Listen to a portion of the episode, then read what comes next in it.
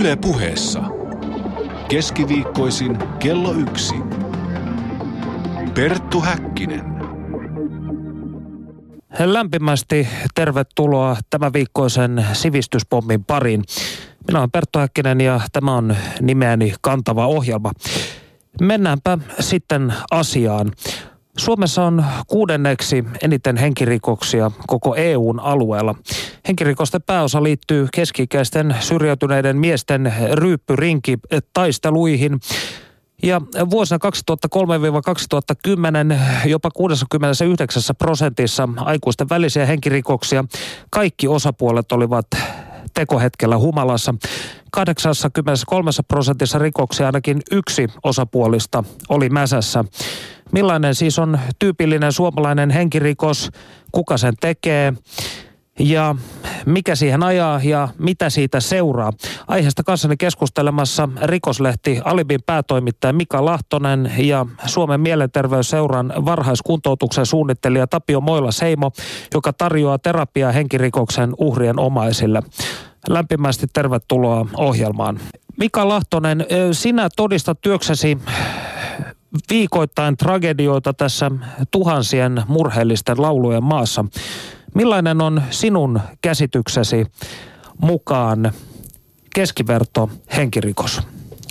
No kyllä se oikeastaan tuli äsken jo mainittua, eli, eli ensinnäkin siihen liittyy alkoholi tai muut päihteet ja hyvin usein yksi tyypillinen esimerkki on, että se on ryyppyseurueessa tehty, tehty tappo. Toinen esimerkki on, että se on, se on aviopuolisoon kohdistunut teko. Mutta kuitenkin sellainen niin kuin entuudestaan tunnettu henkilön te- tehty teko. Eli joo, Tapio. Niin, kyllä näissä tilastoissa on myös se, että, että noin 10 prosenttia on täysin tuntematon tekijä ja tai siis tekijä ja uhri eivät tunne toisiaan, vaan se tapahtuu jotenkin yhtäkkiä jostain kumman syystä. Mikä voisi olla tällainen ö, tapahtuma? Ö, onko kyseessä esimerkiksi nakkikioskitappelu tai vastaava, jossa kaksi ihmistä vain kohtaavat ja rähinä alkaa? Se, se on yksi tapa, taikka rähinä ravintolassa – Taikka kun on joitakin ikäviä tapauksia, että kun ei ole muulla keinoa päässyt esimerkiksi hoitoon, niin on täytynyt tehdä joku kamala teko, jotta huomioida. Ja sitten täysin sivullinen ihminen on siinä kärsiä.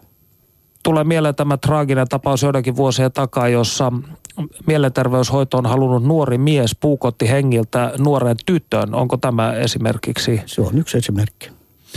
Ja näiden osuus tästä koko yhteissummasta on kuitenkin 10 prosenttia. Niin ainakin nuo tilastot sanoo. Niin siis sen verran on kommentoitava, että toki on sellaisia, ehkä tämä 10 prosenttia tulee siitä, että on, on tuntemattoman henkilön kohdistettu teko, mutta mut, mut, tota, sitä on edeltänyt kyllä yleensä joku esimerkiksi ravintolassa tutustuminen on menty jatkoille johonkin asuntoon ja siellä on syntynyt riita. Että sellainen täysin sattumanvarainen ohikulkijaan kohdistunut teko on Suomessa kyllä äärimmäisen harvinaista väkivaltahan on tavattu jakaa sosiologisessa mielessä karkeasti kahteen alalajiin, eli tällaiseen ekspressiiviseen tai ilmaisevaan väkivaltaan ja sitten hyötyä tavoittelevaan välineelliseen väkivaltaan.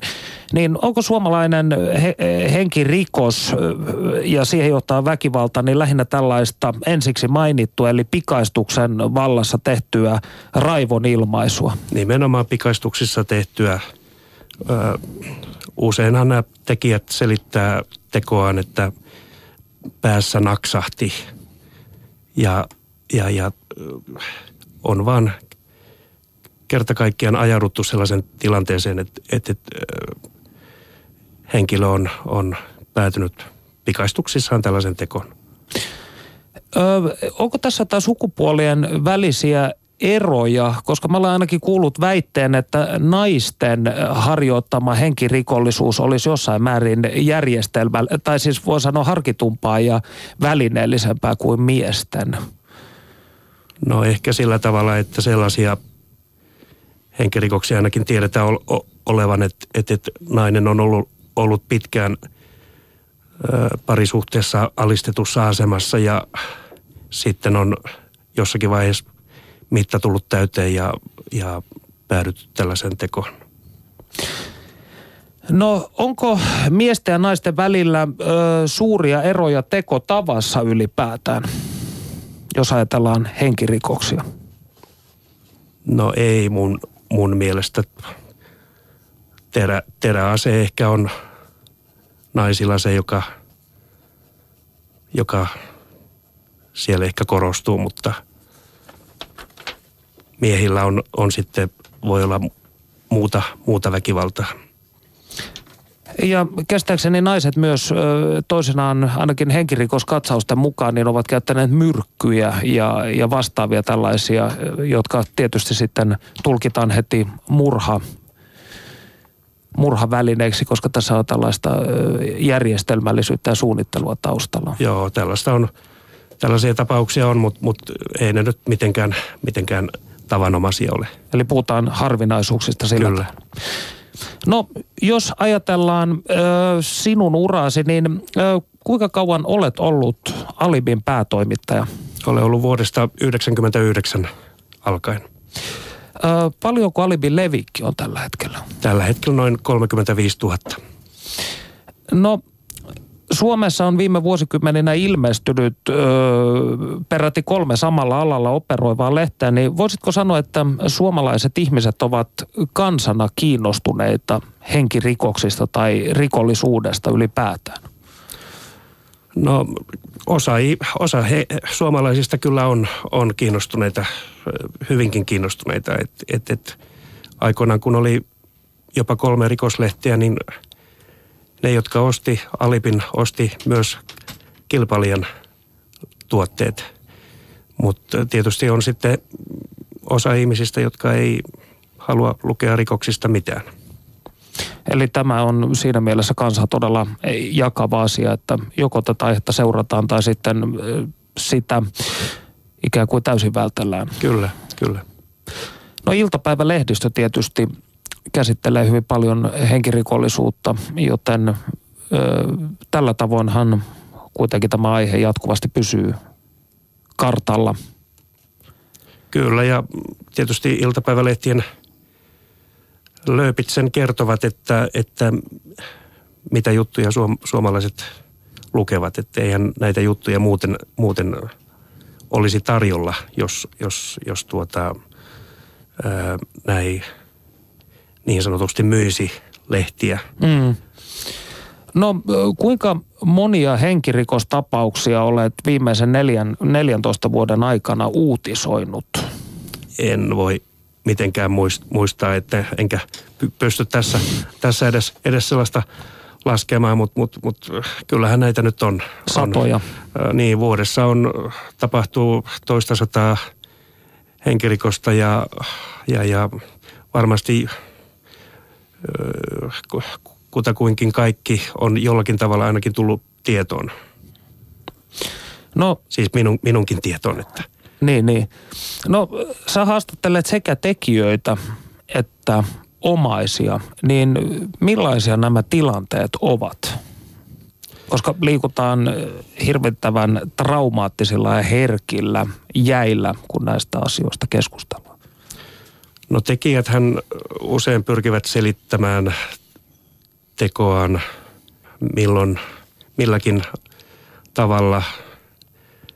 Tässä on viime aikoina tullut itse asiassa tuolla oikeudenkäynnissäkin, oikeudenkäynnissäkin sellainen jonkinlainen muoti-ilmiö, että tekoa pyritään selittämään tai keksimään tällainen motiivi, joka olisi, tekisi heidän teostaan jollakin tavalla hyväksyttävämpää – väitetään muun muassa, että, että toinen osapuoli, jos nyt on tekijä ja uhri ovat molemmat miehiä, että toinen osapuoli on ollut esimerkiksi osoittanut homoseksuaalisia tällaisia kiinnost, kiinnostuksen Yrittänyt asioita, vietellä. Yrittänyt viet, vietellä, niin, niin ö, ö, tällä tavalla usein, usein sieltä heijastuu sellainen, että, että, että, että tämä on ihan tä- täyttä puppua, että tämä on keksitty, keksitty juttu. Eli asianajajan kanssa vähän venkslattu, että No ehkä, keitellään. ehkä, niin. Tapio. että heillä on myös niin kuin se kokemus, että, että tilanteita on vääristelty. Että heidän pitää puhua totta, mutta puolustaja ja syytetty saa valehdella. Niin. Uhrinomainen kokee, että, että heidän pitää niin kuin oikeudessa puhua kaikki mahdollisimman totta, mutta sitten tulee näitä, niin kuin mainitsit, että yritetään vähän vekslailla ja muutella sitä todellisuutta, jotta saataisiin niin kuin lievempi tuomio. Ja tämä on varmaan omiaan generoimaan sitten kiukkua oikeusjärjestelmää kohtaan, näkisikö näin? Kyllä. Ja yksi asia, mikä kokemuksesta voin kertoa, että, että omaisia äh, suututtaa, on tällainen käytäntö, että nämä vastaajat saavat esimerkiksi huputtautua oikeussalissa. Ja oikeastaan joissakin oikeudenkäynneissä niin käyttäytyä melkein millä tavalla tahansa, jo- jopa omaisia loukkaavalla tavalla. No kun sinä haastattelet tekijöitä ja käyt näissä oikeudenkäynneissä, niin kuinka suuri osa vaikuttaa olevansa vilpittömästi pahoillaan tai katuvalta? No kyllä siellä semmoista katumustakin on nähtävillä. Osa, osa syytetyistä pyytää jo oikeudenkäynnin alussa tai kun heidän kuulemisensa alkaa, niin, niin, niin pyytää omaisilta anteeksi. Mutta sitten on suurin osa ehkä sellaisia, jotka ei, ei, ei tuota, osoita katumusta juuri juur millään tavalla. Miten sitten jos ajattelet tällaisia oikeita sosiopaatteja tai psykopaatteja, tuleeko sinulle haastatteluun usein tällaisia hahmoja, jotka ikään kuin ovat siis tunnekylmiä tai tunnekuolleita? No kyllä sellaisiakin tapauksia tässä on vuosien aikana ollut, että, että, että joskus näkee, näkee kyllä henkirikollisen, joka, joka, jolle ihmiselämä ei merkitse yhtään mitään. Ja äh, täällä huutolaatikossa äh, osoitteessa yle.fi kautta puhe, niin ö, anonyymi tiedustelee Mika Lahtoselta. Saatteko helposti haastatteluja karmeita rikoksia tehneiltä vangeilta ja mitä ajattelet, kun jututat heitä? Ö, No osa vangeista ö, suhtautuu, tämä jakaa vankeja aika, aika lailla, että osa vangeista, ehkä suurin osa vangeista ei suostu minkäänlaiseen julkisuuteen, ei suostu antamaan haastattelua, ei, ei nimellään, ei kuvallaan, ei anonyymisti, ei mitenkään. Mutta sitten on joitakin vank- vankeja, jo- jotka, jotka ottaa yhteyttä. Meillä tulee ehkä ku- kuukaudessa ehkä vajaa kymmenen yhteydenottoa. Mikä näitä yhteydenottoja useimmiten motivoi? Kokevatko nämä ihmiset, että heidät on tuomittu väärin perusteen tai vastaavaa? No sellaisia syyttömiksi, syyttömiksi itsensä puhuvia, niin niitäkin tietysti on, on mutta mut, et tota no niin, kyllä täytyy rehellisesti sanoa se, että osa, osalla motiivina on ehkä sellainen, että he pyrkivät jopa nostamaan hieman omaa asemaansa siellä vankilan hierarkiassa. Niin, että kun on pärstä lehdessä, niin sitten vankikaverit suhtautuvat jotenkin, sanoa, ö, kunnioittavammin. Kyllä. No, ö, kun tässä puhumme motiiveista ja ö, Mika viittasi siihen, että näitä motiiveita ö, ikään kuin oikeudessa mahdollisesti toisenaan pyritään keksimään ja Tapio totesi, että tämä on myös omaisten näkökulma hyvin usein, niin kuinka suuri osa teidän mielestä tällaisesta suomalaisesta henkirikollisuudesta on siis aivan käsittämätöntä logiikaltaan? Sellaista, jossa tosiaan ei ole päätä eikä häntää, että miksi joku tappo tai surma on suoritettu. Kyllä se varmaan on aika suurin, ei siinä ole mitään logiikkaa, vaan se niin kuin on tässä aikaisemmin sanottu, että vaan naksahti. Tapahtuu jotain ja sitten tuli tehtyä. Et, harvoin, harvoin siinä ilmeisesti on mitään pitkällistä suunnitelmaa. Niin sitten jos, joskushan motiivi on, on, tai se itse laukaiseva tekijä voi olla hyvinkin pieni asia. Tuossa Pasilan poliisitalolla väkivaltarikosyksikössä muistan ollen tutkittavana joskus sellainen henkirikos, jossa kysymys oli siitä, että kuinka tyhjä piimäpurkki taitellaan ennen kuin se laitetaan roskikseen. Muista, muista tämä tarina. Eikö tässä kyseessä ollut vielä joku vanha äh, pariskunta, joka oli ollut yhdessä pitkään vanhempi, aikaa? Vanhempi pariskunta muistaakseni oli, oli ja, ja, ja, mutta mä en nyt usko, usko, että se nyt on siitä yhdestä tyhjästä piimäpurkista ollut ky- kysymys, vaan ehkä siihen liittyy sitten sellaisia vuosia kestäneitä jännitystiloja. Niin, kyllä. Mutta hyvin pieni tällainen ikään kuin laukaiseva tekijä, joka loppujen lopuksi kuitenkin päätyy siihen raporttiin, että, kyllä. Että piimäpurkin laittelusta ei päästy yksimielisyyteen ja leuku vilahti. No näistä olen kuullut tällaisen väitteen, en tiedä onko, onko tämä tilastojen valossa paikkansa pitävä, mutta olen kuullut sellaisen väitteen, että suuri osa näistä suomalaisista henkirikollisista, jotka tekevät tapon, niin ulos päästyään he eivät enää tapa toistamiseen. Tukevatko tilastot ja teidän käsityksenne tätä väitettä?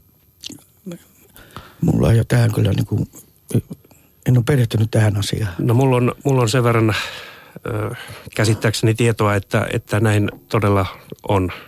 Tätä on ihan tutkittukin tätä asiaa ja, ja, ja, ja tota, no niin, suuri osa, osa näistä ei, ei tosiaankaan koskaan enää palaa vankilaan.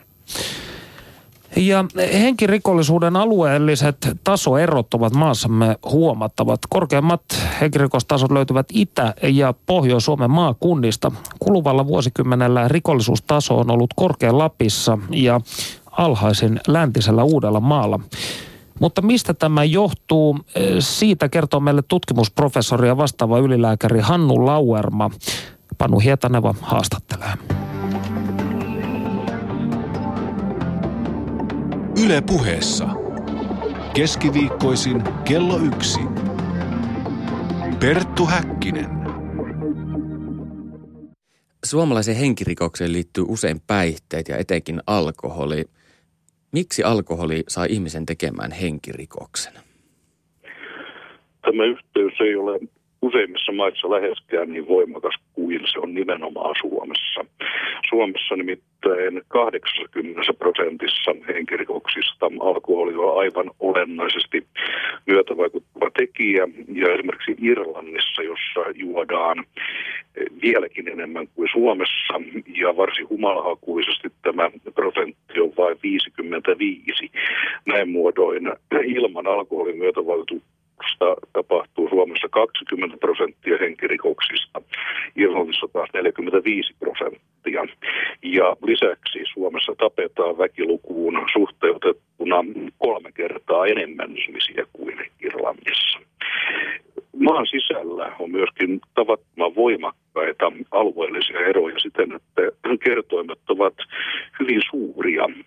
Itä-Suomen ja Pohjois-Suomen alueella tapetaan useita kertoja enemmän ihmisiä kuin esimerkiksi Länsi-Uudella maalla tai ylipäätään nimenomaan etelässä ja lännessä.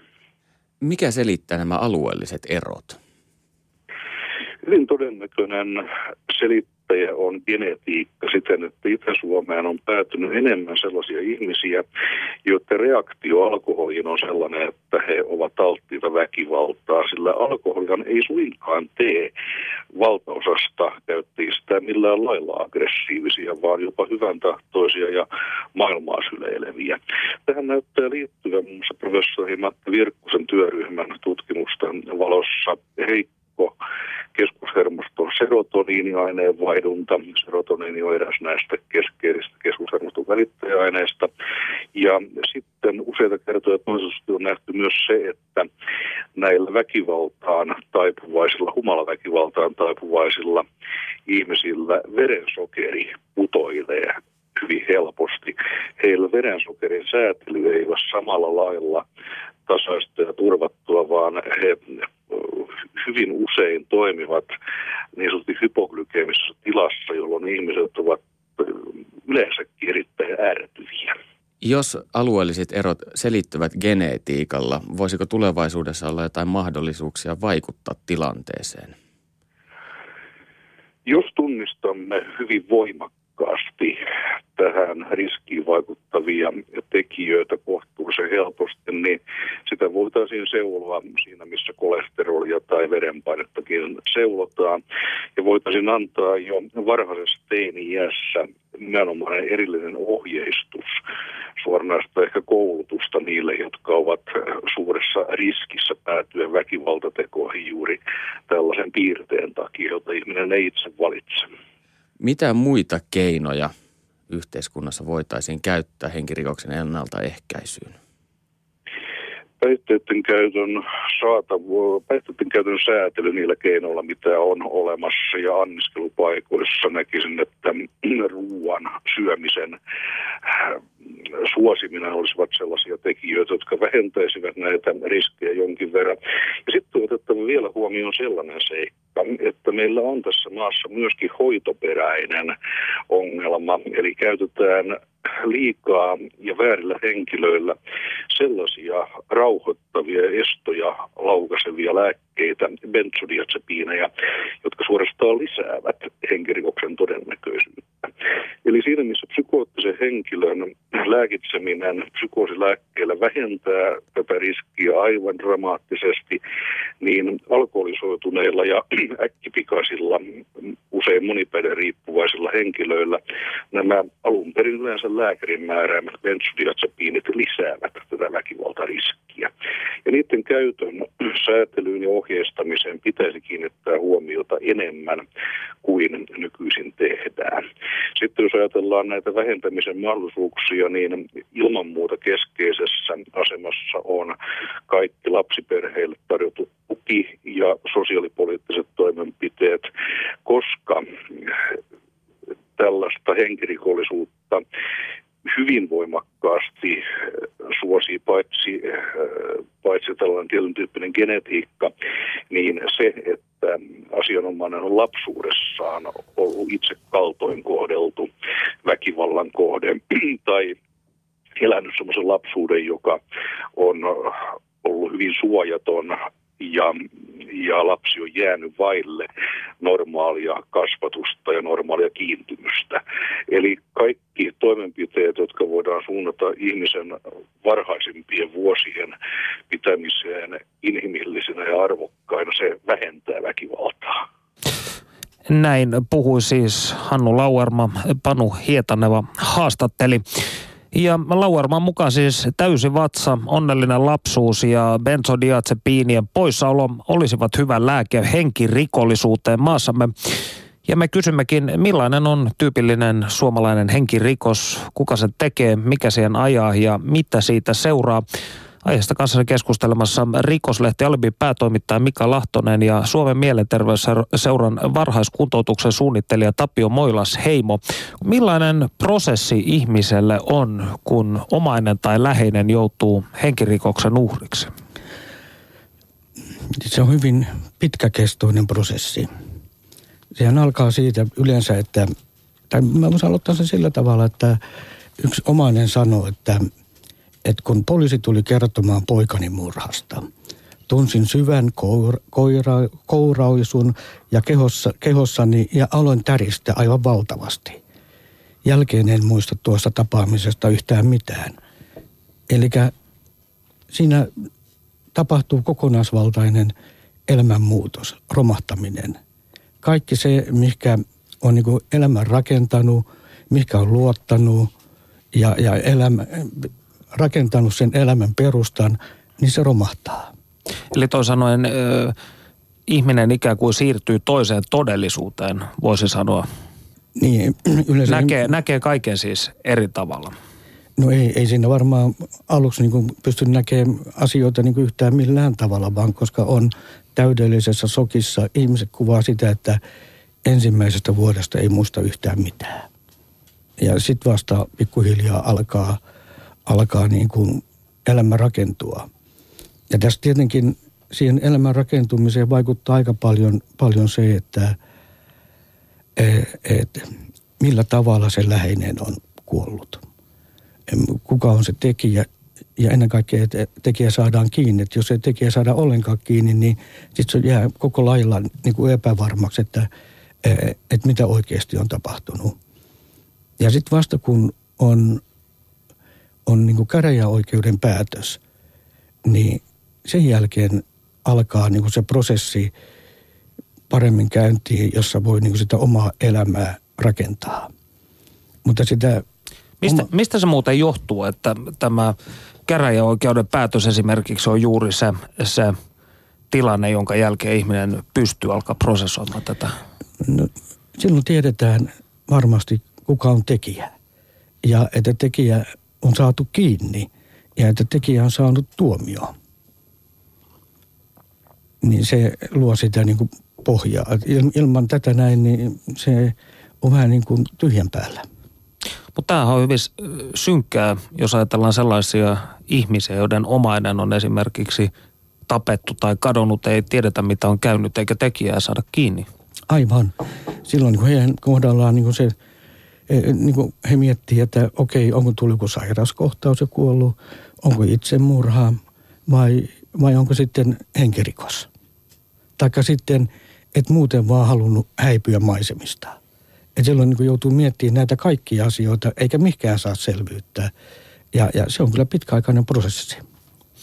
No, sinä olet tehnyt tätä työtä kuusi seitsemän vuotta omien sanoisi mukaan. Joo. Niin millainen ihminen useimmiten tulee sinun kuntoutuskurssillesi? Tulee, tulee äiti taikka isä taikka sisko tai pariskunnat yhdessä, joiden lapsi on murhattu tai kokenut hen, tai siis henkirikoksen uhri. Ja yleensä se tekijä on, on siinä lähipiirissä.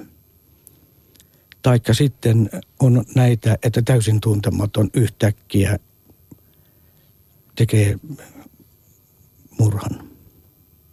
Ja nämä on tyypillisimmät. Et, et kun tässä on puhuttu tätä, että tästä ryyppyporukasta ja niiden välisistä henkirikoksista, niin siitä ryhmästä hyvin harvoin tulee meidän kuntoutuskursseille. No mitä sitten sukupuolijakauma? käykö kursseilla enemmän naisia vai miehiä, koska miehethän suomalaisessa kulttuurissa ovat hyvin usein kätkeneet nämä negatiiviset tunteet sisälleen ja sanovat vain, kyllä minä jaksan halkoa hakatessaan No näin on valitettavasti, niin kuin suurin osa on naisia, mutta kyllä myös miehiäkin on. Jos ajatellaan, että on kymmenen hengen ryhmä, niin se on kaksi kolme miestä. Eli tässä aiheessa olisi, tai tässä asiassa olisi siis sinun mielestäsi toivottavaa tai kannustettavaa, että miehetkin tulisivat kursseille ja keskustelisivat näistä kipeistä asioista. Kyllä, ja jos on, on niin pariskunta, joiden lapsi on – kuollut henkirikoksessa, niin mielellään pariskuntana, koska kyllä tämmöinen tapahtuma vaikuttaa siihen parisuhteeseen. Ja, ja tämmöisen kurssin aikana voi sitä pari, koska siinä parisuhteessa on vaikea puhua vaikeista asioista, koska se ahdistaa. Niin tämmöisessä ryhmässä se on paljon helpompaa. Ja siitä voi saada sitten eväitä puhua asioista myös kotona. No, olet myös todennut, että monet omaiset, henkirikosten uhreiksi joutuneiden omaiset tuntevat häpeää. Miksi ihmeessä? No se häpeä varmaan liittyy siihen, koska se mediajulkisuus on, on sitä, että, että silloin pitää kuulua niin kuin nimenomaan siihen ryyppysakkiin tai kuuluu johonkin rikollisjengiin, pyörii huumeporukoissa ja äh, pelätään sitä, kun sitä he ajattelin, että ei, ei mun lapseni, mun läheiseni, mun puolisoni ollut missään tämmöisessä porukassa. Ja sinänsä miele, mielenkiintoista, että vaikka olisi ollutkin, niin miksi siitäkään siis ei kukaan ansaitse sellaista kohtaloa joka tapauksessa? No ei. Et, et tämäkin ehkä kertoo jonkunnäköisistä yhteiskunnan asenteista, jos aletaan määrittelemään, tai ihmiset automaattisesti määrittelevät, että kenen henki on arvokasta arvokkaampi kuin jokin toisen. No, olet myös todennut, että media on omiaan lisäämään omaisten häpeää. Mitä tällä tarkoitat? No, omaiset hyvin usein kertoo, että, että, että jos lukee lehdistöstä näistä tapauksista, niin se ei ole totta. Ja että se vääristää tilannetta, että myös tietenkin sitten, että et jos siitä tapahtumasta on hyvin lyhyt aika, niin se nostattaa uudestaan pintaan ne asiat. Ja, ja sitten joutuu käymään uudestaan ja uudestaan sen prosessin läpi. Miltä tämä kuulostaa sinun korviisi, Mika?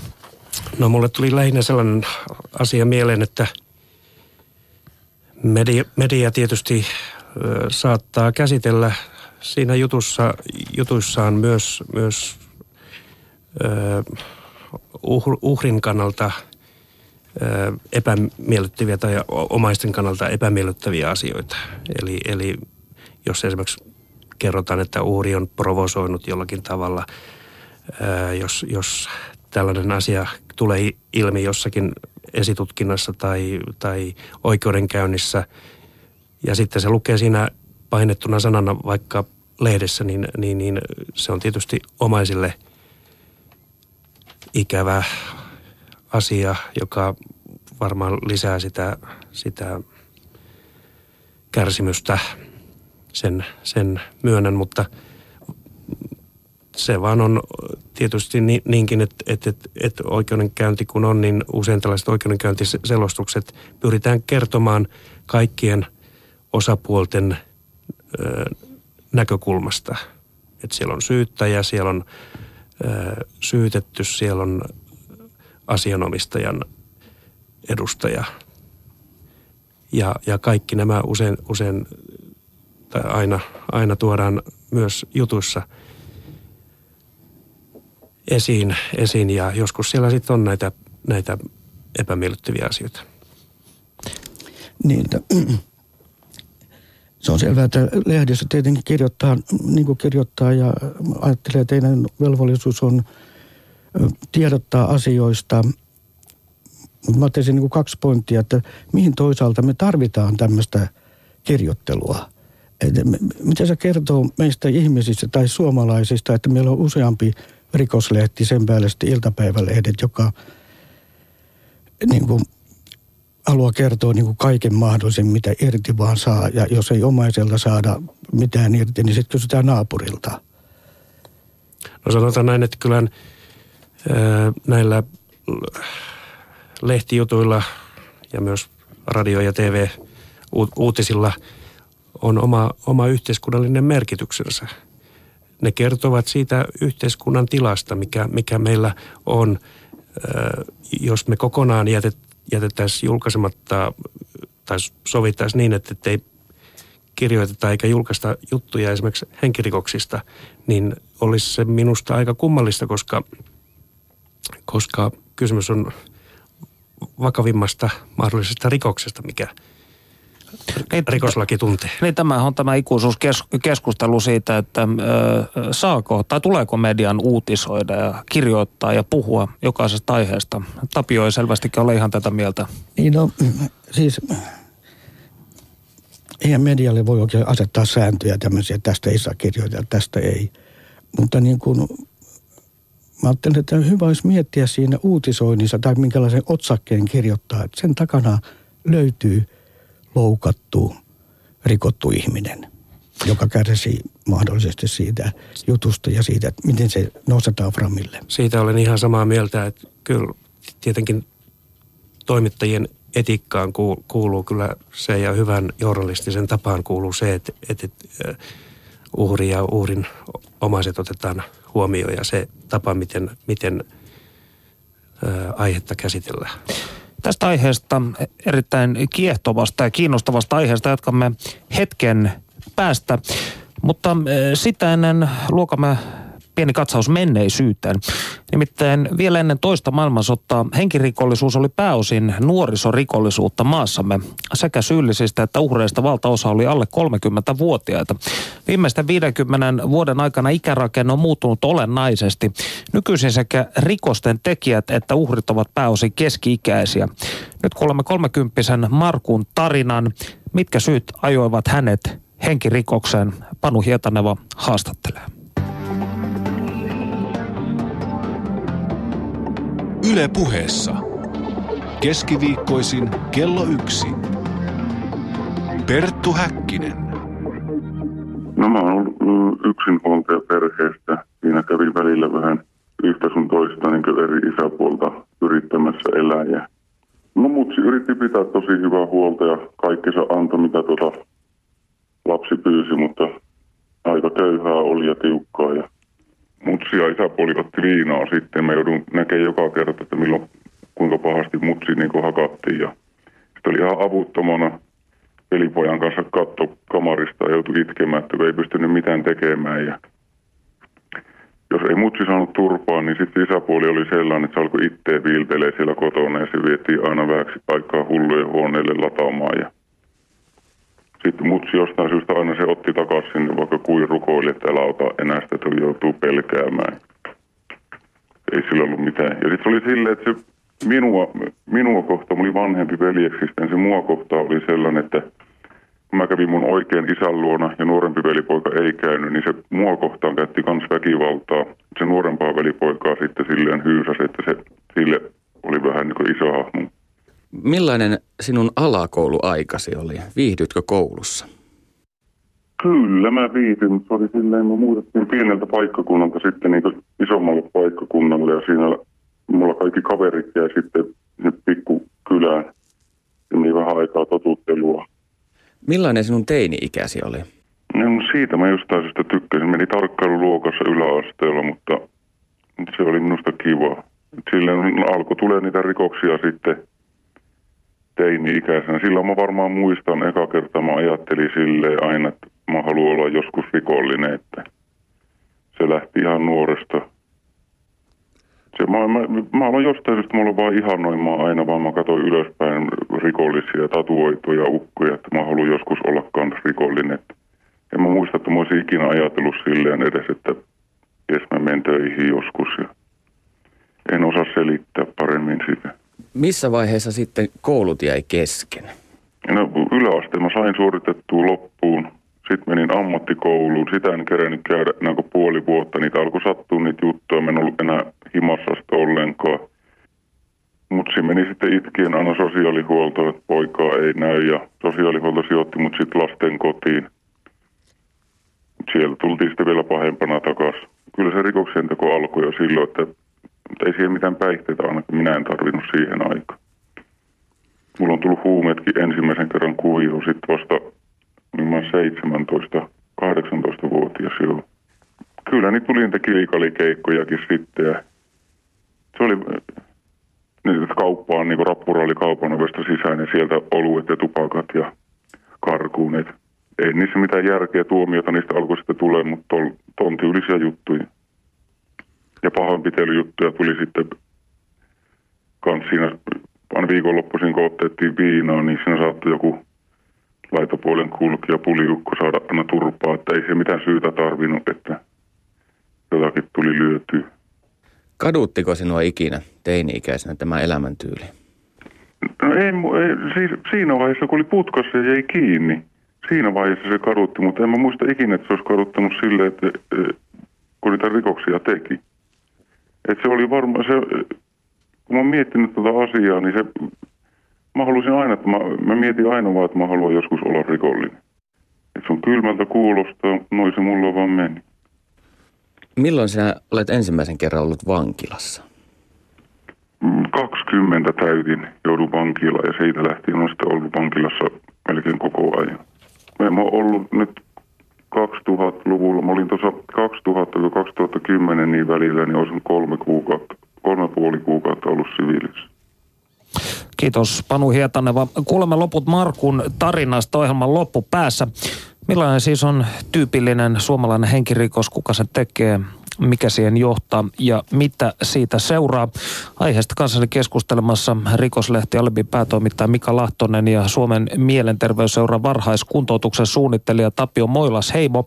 Kommentteja ja kysymyksiä voi testata huutolaatikossa osoitteessa yle.fi kautta puhe. No Tapio Moilas Heimo, mitä te teette näillä kuntoutuskursseilla? Kuinka näitä surun, vihan ja epätoivon tunteita työstetään? No siis ne on ryhmä, se meidän perusrakenne on se, että vuoden sisällä on kaksi viiden päivän settiä. Ollaan, ollaan jossakin kurssikeskuksessa, rauhallisessa paikassa, jossa voidaan rauhassa keskittyä tähän asiaan. Eli siinä käydään, lähdetään liikkeelle siitä, että mitä on tapahtunut. Mitä, mitä sille läheiselle, omaiselle tapahtui. Ja siitä lähdetään työstämään niitä tunteita ja tuntemuksia ja prosessoidaan sitä menetystä. Yritetään saada niille jonkinlainen hahmo ja muoto sanoittaa, koska se elämäntilanne siinä, niin sitä voit kuvailla vaikka, että on semmoinen lankakerärulla, joka on täynnä erivärisiä langapätkiä ja ne on siellä sikin sokin. Niin sieltä pikkuhiljaa niin kuin asia kerrallaan yrittää saada vähän hahmottaa sitä kerää vähän selkeämmäksi.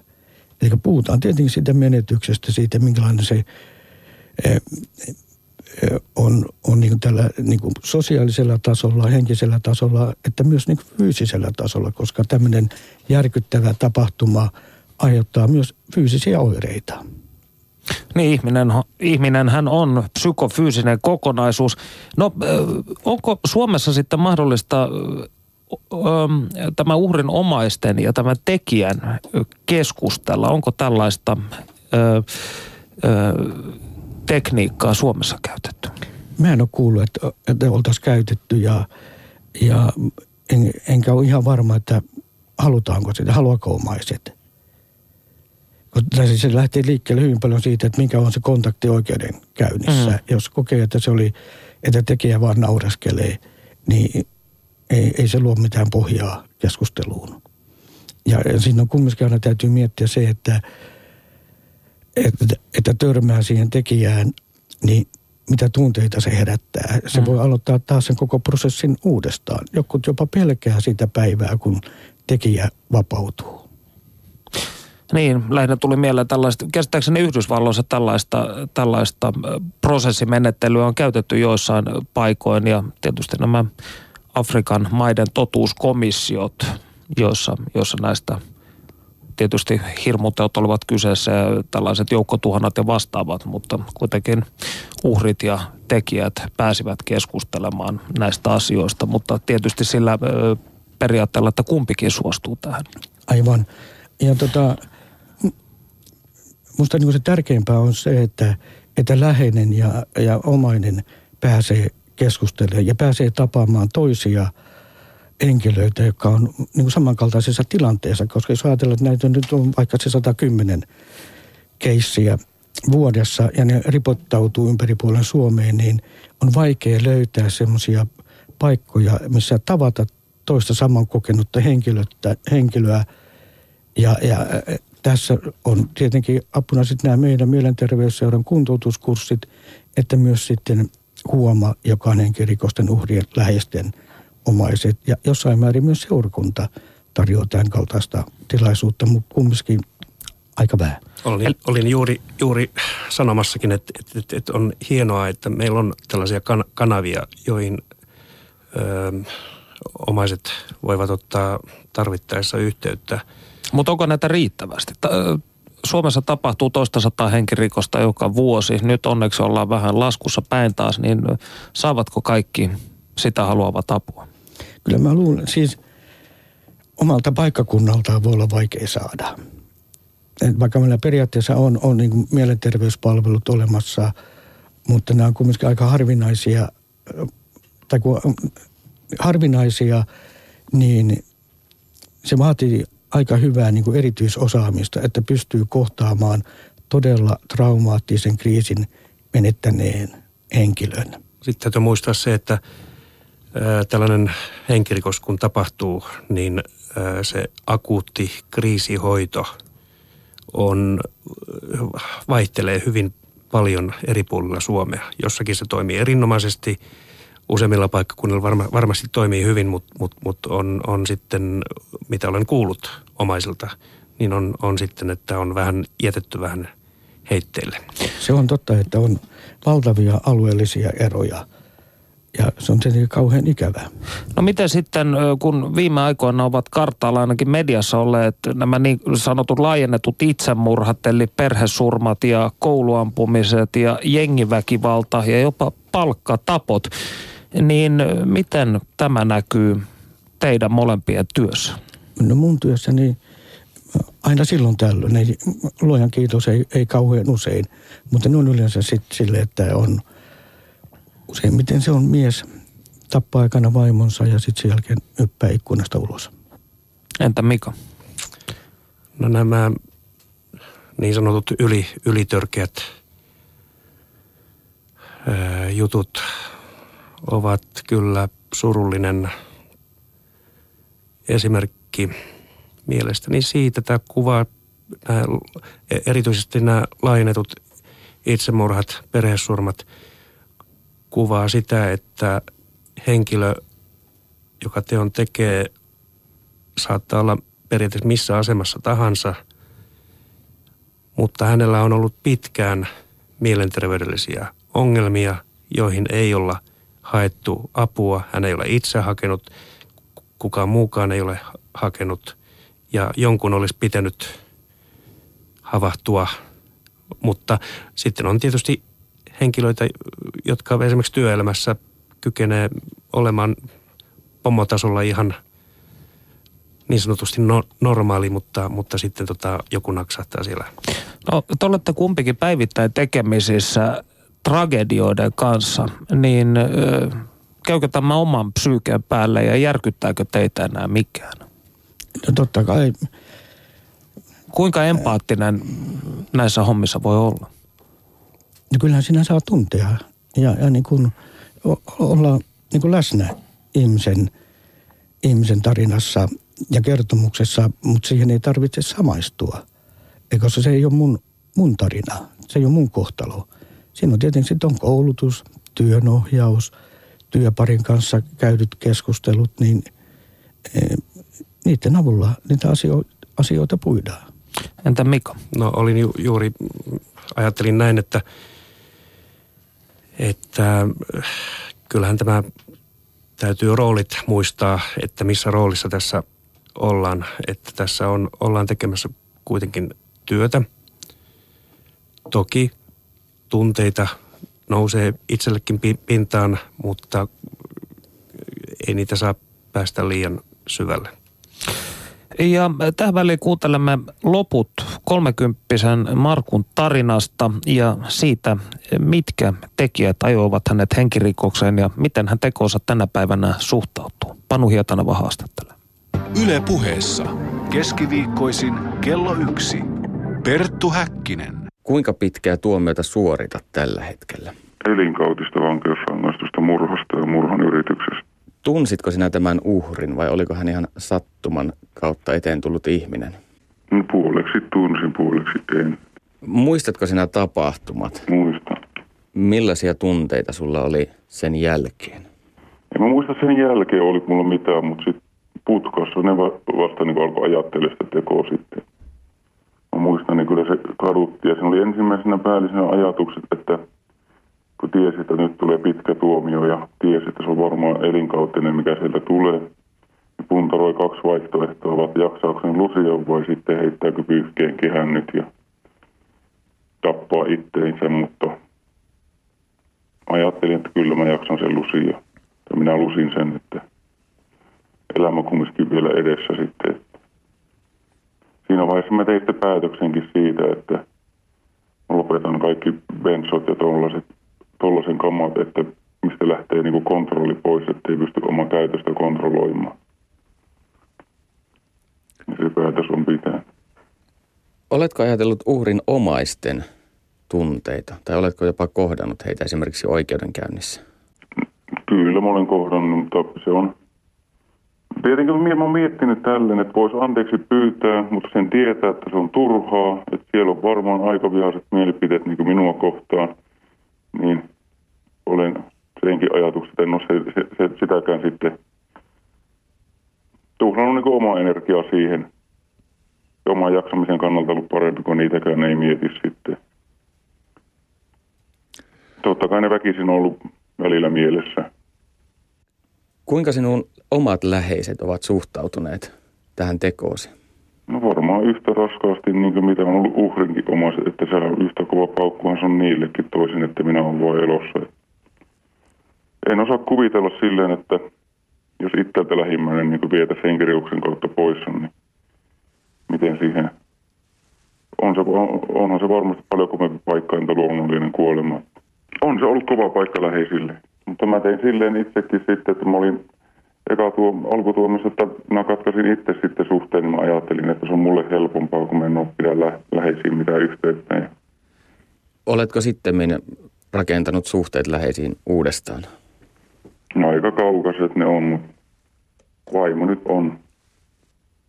Ja niin naimisiin tuossa tuomion aikana, niin vaimo nyt on aina semmoinen ja omat lapset, että kenen tulee nyt pidettyä sille säännöllisesti yhteyttä. Pystytkö sinä keskustelemaan tästä asiasta vaimosi kanssa?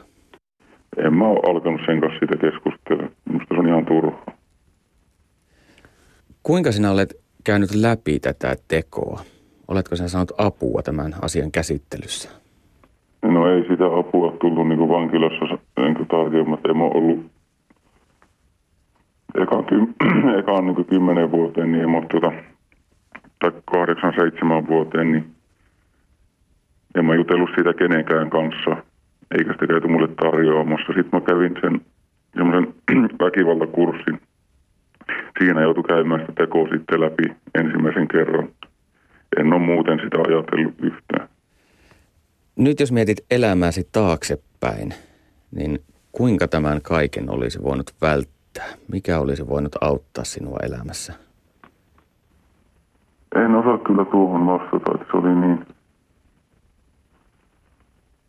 Mä oon aina sitä toistanut itselle, että piti toi, että olisi varmaan lyhyempikin tuomio riittänyt, että järki tulee päähän, että nyt menee paras aika elämästä täällä vankilassa. En tiedä, se oli se elämäntyyli oikeasti sellaista ja ne asenteet, että kyllä se olisi minun kohdalla ollut niin ennemmin tai myöhemmin eessä, että se sattui, tapahtuu. Mitä luulet jonain päivänä, kun kävelet vapauteen, niin millaista sinun elämästäsi tulee? Varmaan aluksi aika vaikeaa, mutta kaikkini teen sen eteen ja on siinä mallilla elämä nyt, että kaikki avaimet on siihen, että se menee niin hyvin kuin vaan voi mennä. Lain ja yhteiskunnan silmissähän rikos on sovitettu silloin, kun tuomio on sovitettu. Mutta pystyykö tämmöisen teon antamaan itselleen anteeksi?